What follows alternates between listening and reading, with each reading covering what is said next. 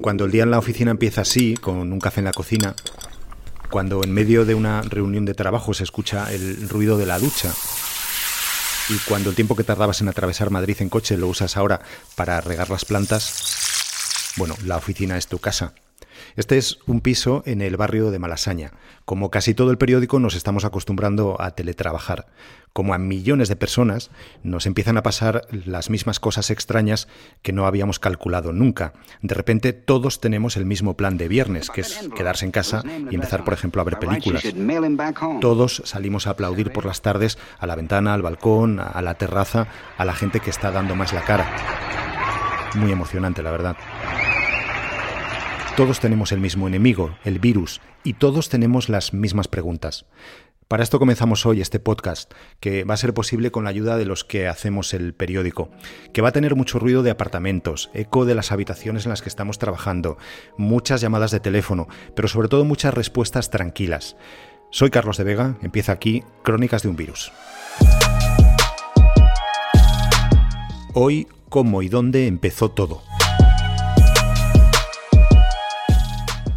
Voy a probar a abrir la ventana para, que escuchéis esto. Esto es Malasaña. Es, es, seguramente uno de los barrios más ruidosos de Madrid y hoy, bueno, pues prácticamente nada. Los pájaros.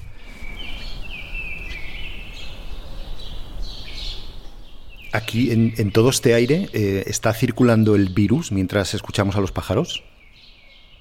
Pues eh, no, o sea, el virus realmente necesita mm, algunos vehículos ¿no? para, para, trasladarse, o sea, que principalmente somos los, los, humanos, que además es, somos los espacios en los que ellos se, se reproducen y luego, pues claro, cuando se acumulan igual en tu nariz o en tu boca, cuando te tocas, eh, lo, eh, pones la mano en una superficie, y ahí se quedan los virus esperando que luego pues otra persona pueda tocarlos, metérselo volverse a tocar la nariz y ahí se empieza a reproducir y, sigue ese ciclo, pero no es como que el virus está por todos lados en el aire flotando, no, no, no es algo que es... Eh, que tan omnipresente. Por ejemplo, en este, en este caso es probable, dicen que, que bueno, pues los murciélagos pueden tener esos virus eh, de una forma asintomática y los van eh, distribuyendo y entonces un virus de ese murciélago eh, pasó probablemente a un pangolín, que es vamos, un, animalillo que yo creo que la gente ya sabrá lo que es, ¿no? pero que, eh, que después pues en China hay gente que come, come la carne y, de ahí saltó, volvió a mutar y saltó a los, a los seres humanos y es un poco ese, ese proceso, o sea, en ese salto de, de los animales a los, a los humanos estos virus se van haciendo más fuertes y en algunos casos pues más, eh, más peligrosos y, dan los efectos que estamos viendo. Daniel Medavilla es redactor de Materia en, El País y estos días, por supuesto, esta semana se está escribiendo, investigando mucho sobre esto, sobre este virus. Y ese virus que se aloja en esos, esos animales, al pasar al cuerpo humano, ¿qué es, lo que, qué es lo que hace? ¿Por qué se engancha con nosotros? Un virus es... Eh, tiene, es como un, pequeño fragmento de, de, RNA, de información eh, genética, eh, que está rodeado de unas, eh, de unas proteínas que lo protegen y, de otras proteínas que tienen la capacidad de engancharse a, a, células de todo tipo, ¿no? que puede ser una bacteria o puede ser una célula de un, de un, ser humano. Entonces, eh, cuando eh, se enganchan a, nosotros, de alguna manera secuestran eh, nuestro, nuestro sistema para producir pues, todas las proteínas o los productos que necesitamos para, para vivir, lo secuestran y lo ponen a su servicio y en vez de hacer lo que tienen que hacer, se, se, dedican a reproducir muchísimos más, más virus. Eh, y entonces las células, una vez que, están secuestradas y producen todos estos virus, mueren y ahí es donde empiezan a aparecer pues, todos los eh, efectos negativos, sobre todo cuando, eh, cuando ese virus es muy agresivo eh, que, producen pues, las enfermedades, las neumonías o, las dolencias que, acaban, que pueden acabar incluso matando a una persona. Antes decías que mm, los virus son como una especie de mezcla entre ser vivo y, no, y ser no vivo. ¿Cómo se explica eso? Pues es una pregunta un poco complicada. O sea, de hecho, hay, hay mucho debate. O sea, los biólogos realmente eh, pues te pueden eh, dar explicaciones diferentes. pues son un producto de la naturaleza. A veces por ejemplo, hay, un caso de, el, caso de las, de las vacas locas. Estos son priones que son proteínas tal cual, eh, como, vamos, prácticamente seres inertes que se doblan de una manera eh, pues que no es eh, la adecuada y te pueden acabar dañando. O sea, es Es una respuesta que la verdad que, si fuese capaz de, dártela probablemente me diesen un Nobel. Bueno, eh, eh, otra pregunta que esta espero que no sea de Nobel. Eh, ¿Estos virus están ahí? O sea, ¿están siempre ahí? ¿Es como una especie de, digamos, civilización en paralelo a la nuestra y flotan o, se desarrollan o evolucionan igual que lo hacemos nosotros? Sí, o sea, los virus están desde hace, por, vamos, 3.000 millones de años, desde, que, desde el origen de la vida, eh, igual que están las bacterias y, han ido evolucionando con, otras formas de vida y están por todos lados, están en los océanos, están, eh, vamos, eh, son, son ubicuos. Dani, ¿dónde empieza todo? ¿Dónde está ese primer virus? Pues este, en este caso el, origen está en un mercado de, Wuhan, en China, eh, que es donde se ven que salen los primeros eh, casos, que salta el, virus que está en, un animal, que todavía pues hay algunas incógnitas sobre cuál es ese, ese animal, y, salta a, las personas. Y, en este, y en ese momento es cuando empieza la, epidemia eh, que ahora ha llegado a España.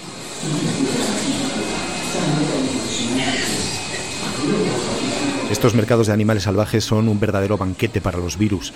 En lugares así empezó el SARS, el MERS, la gripe A. Pocos imaginaban en Wuhan lo que iba a ser esta pandemia cuando a finales de enero se escuchó esto en el metro.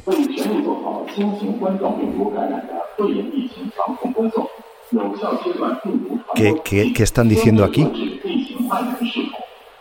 Pues aquí están diciendo que la estación de tren está cerrada eh, a causa de una, epidemia. Este audio se grabó en la estación de tren de Hankou, en, en Wuhan, el 23 de enero, eh, unas pocas horas después de que la cuarentena de la ciudad entrara en vigor. Bueno, Wuhan es la capital de la provincia de Hubei, que está en el centro de China. Es una ciudad muy grande, con mucha gente, viven 11 millones de personas.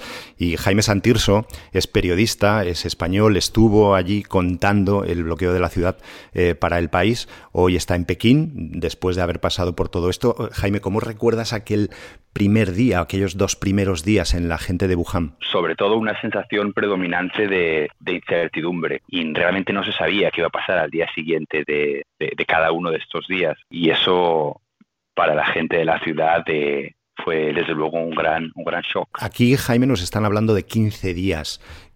¿Crees que deberíamos ponernos fechas sabiendo lo que ha pasado en China? 15 días no es un plazo de tiempo arbitrario, es es el plazo máximo de incubación del virus, aunque la, evolución de, la situación en, en, España en este momento eh, pues tampoco es previsible. Claro, luego hay otras imágenes que nosotros vemos en China que aquí no existen, que no sé si es que no son necesarias o que somos simplemente diferentes y lo hacemos de otra manera. Esos camiones cisterna limpiando las calles con, con ese líquido que suponemos mata el virus, o las cuadrillas que van con lanzallamas, esa especie de lanzallamas también desinfectándolo todo, esos trajes. Eh, em, claro, las medidas que se tomaron en esos días en Wuhan eran medidas destinadas a cubrir un escenario de posibilidades que tenían como denominador común mucha incertidumbre. Yo creo que en ese sentido es posible que no la veamos en, Madrid. El grado de incertidumbre con respecto a la naturaleza de este virus sigue siendo, sigue faltando información crítica, pero cada vez se sabe más. Te voy a poner un ejemplo. La primera noticia que se publica en el país, y yo la escribo el 9 de enero, en ese, en ese momento se descartaba que fuera transmisible entre humanos. ¿Te imaginabas que Madrid iba a estar hoy así? No, no.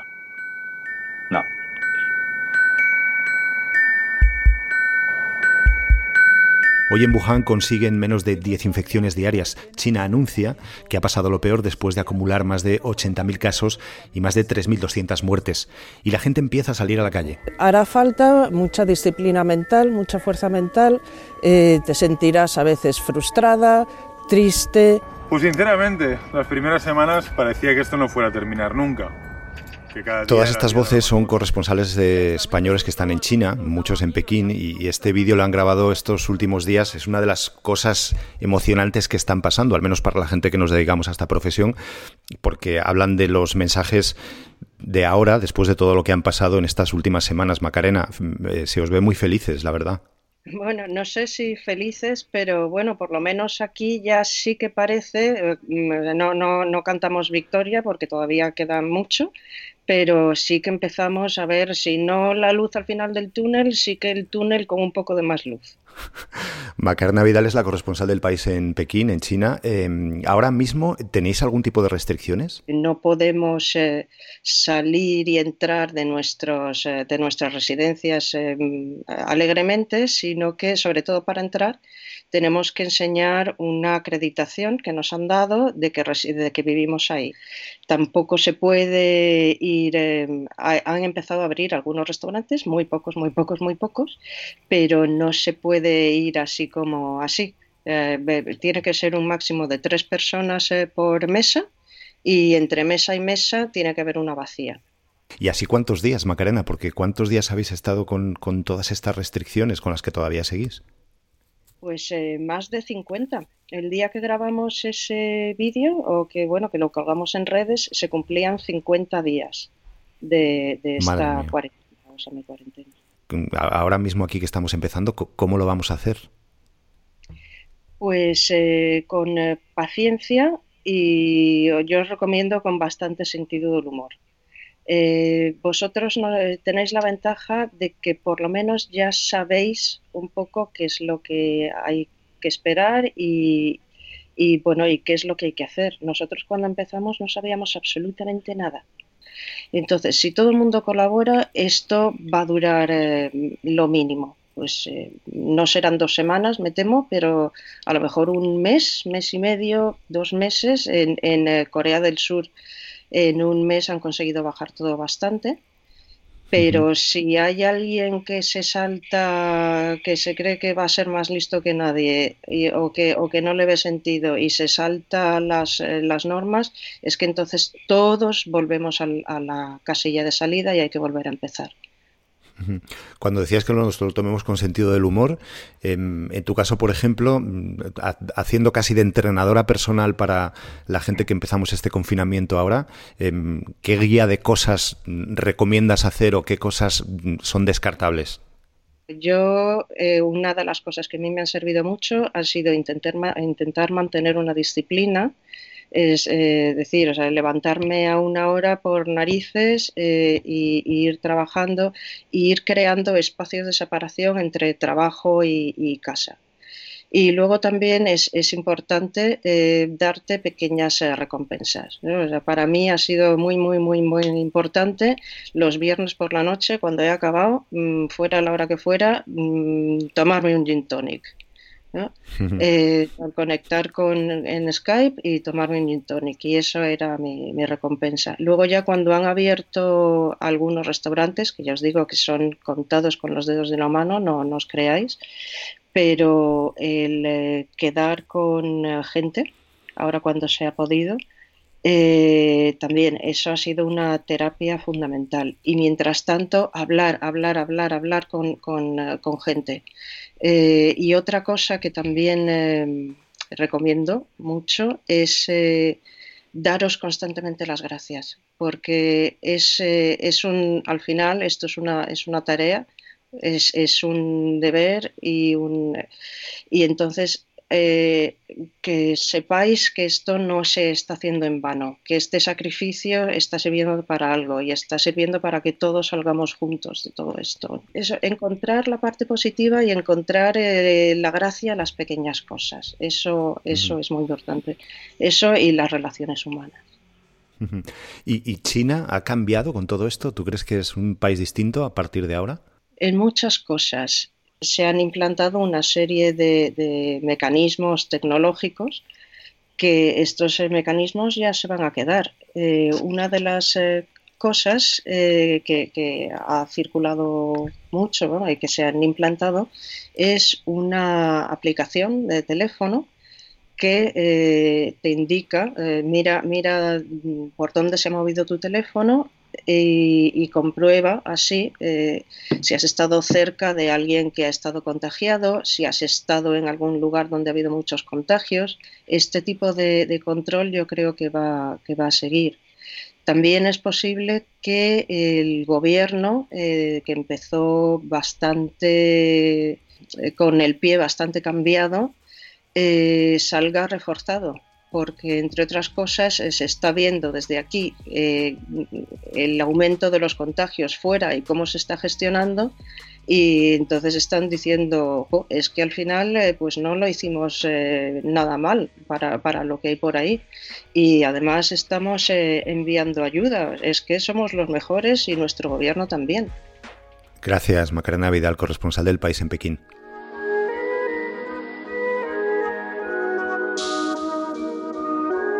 Mañana volveremos, pero antes de terminar este episodio 1 del podcast, dos cosas. Si quieres contarnos algo, proponer temas, eh, mandarnos audios, tenemos un correo electrónico, es audio.elpaís.es.